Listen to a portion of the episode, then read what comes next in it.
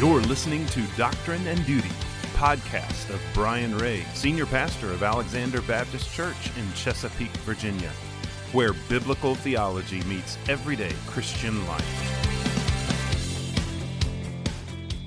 Good day to you, beloved, and welcome once again to another edition of Doctrine and Duty.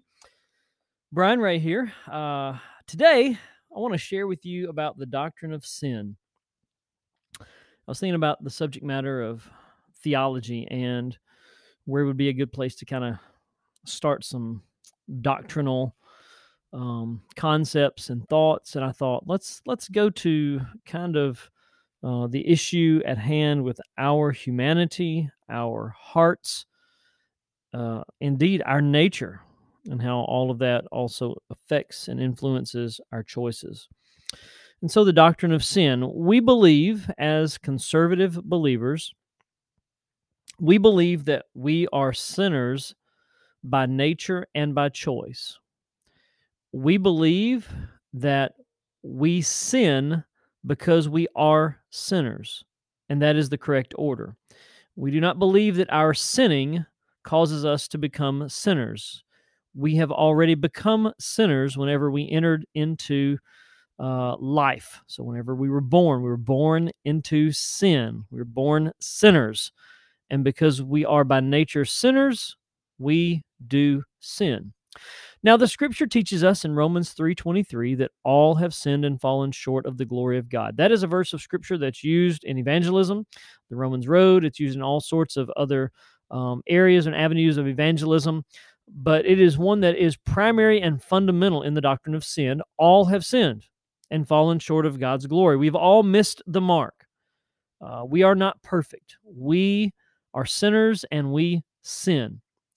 Another passage of scripture that is very informative and enlightening is Psalm 14, verses 1 through 3. The fool says in his heart, There is no God. They are corrupt. They do abominable deeds. There is none who does good. The Lord looks down from heaven on the children of man to see if there are any who understand, any who seek after God. They have all turned aside. Together they have become corrupt. There is none who does good, not even one. Depravity. The total depravity of man that teaches us that our nature is is such a sinful state that there is nothing good within us. Sounds pretty bad doesn't it? Sounds pretty hopeless. Well let's look at another scripture passage and then we'll go back to romans where we'll find our hope after a little more of the sin in isaiah 53 verse 6 the prophet isaiah in the this exalted suffering servant passage. The prophet Isaiah says, All we like sheep have gone astray. We have turned everyone to his own way, and the Lord has laid on him the iniquity of us all. The Lord being the Father, the Him being the Son. So the Father has laid on the Son the sin or the iniquity of us all. Going back to Romans 3, all have sinned and fallen short of the glory of God. The verse that usually follows that in presenting the gospel or in conversations about salvation and evangelism is Romans 6:23.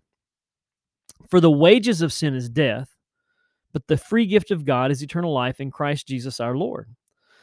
So our sinful nature and our sinning by choice deserve death. So we as sinners we deserve to die. We deserve to be physically dead. We deserve to be spiritually dead. We deserve to be eternally dead. That's what we deserve. That's what we should get. And yet in Romans 6:23, even though the wages of sin is death, it says, "But the free gift of God is eternal life in Christ Jesus our Lord." That's powerful. And then in Isaiah 53, 6, it says, All we like sheep have gone astray, we have turned everyone to his own way. But then it says, The Lord has laid on him the iniquity of us all. So the hope of the gospel of the Lord Jesus Christ, that salvation is in Christ alone, that comes following closely on the heels of this desperate situation of sin and depravity that we find ourselves in. So let's go back to the two topics, or subtopics rather, of the doctrine of sin. And that is that we sin by nature, first of all, and then secondly, we sin by choice. Let's let's take it in reverse order. By choice. So that means we consciously decide to do the wrong thing, to do sinful stuff. We consciously decide to think the wrong thing, to think sinful stuff. We say the wrong things, we think the wrong things, we do the wrong things. We are sinners who sin by choice. Uh, no one forces us to sin, it comes to us quite naturally, but then we choose it. There are things that we choose to do that we know are wrong, and then there are things that we know to do that are right that we don't do. So, when it comes to the sins of choice, there are sins of omission, which are the things that we should be doing, but we choose not to because we're rebels by nature. And then there are the things that we choose to do that are sinful. So, there are sins of omission and sins of commission. Now, when do those choices, when do those sins of omission and commission, when do they come into play in our lives? Great question. Um, and, and I would I would definitely say childhood. Um, many parents would argue for toddler years. uh, babies come into this world screaming and kicking, and um, hopefully spiritually, uh, the gospel changes all of that later on in life. But uh, there comes a time when the selfishness takes over and the pride of sinful man takes over. And not long after the toddler years or during the toddler years, children begin to choose to sin. Okay. So I, w- I would say early childhood as far as the by choice. What about what's the win for by nature? Great question. So if we are sinners by nature. If we believe we are born into sin, that means that that is our nature that we are born with. So that happens the moment that we enter into uh, life on planet Earth.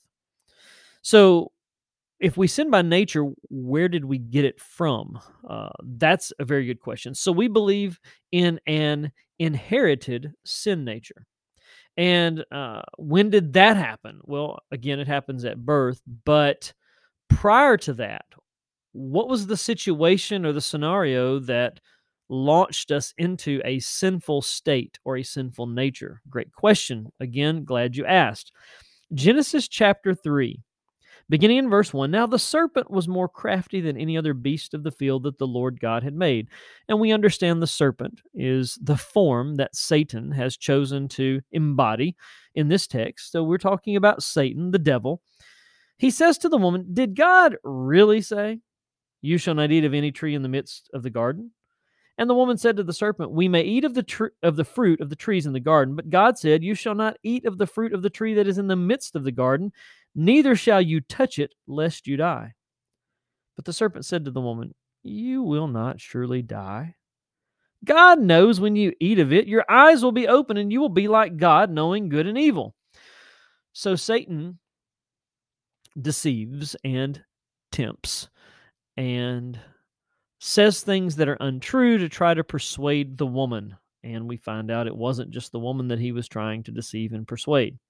Verse 6 says So when the woman saw that the tree was good for food, and that it was a delight to the eyes, and that the tree was to be desired to make one wise, she took of its fruit and ate. And she also gave some to her husband who was with her, and he ate.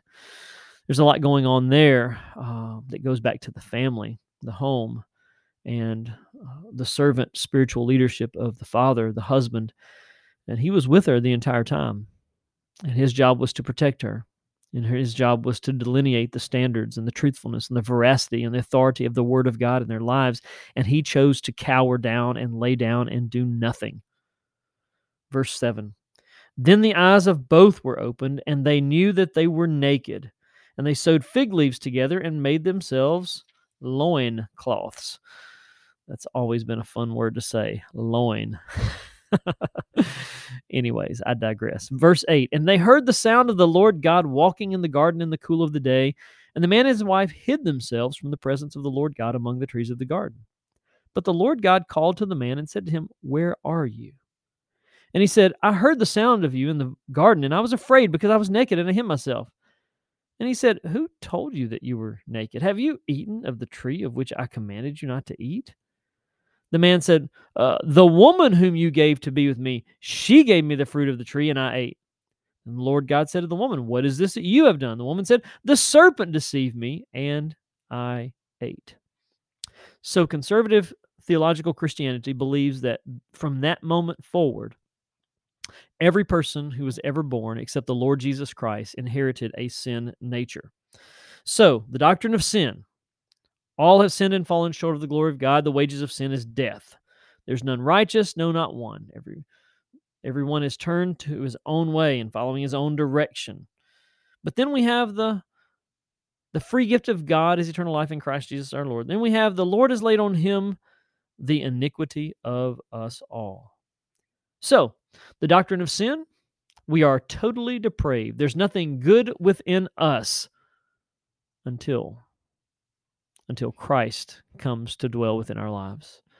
And so the only hope for sinful humanity, sinners, humans who sin by nature and by choice, sinners who have no good within them, sinners who are depraved.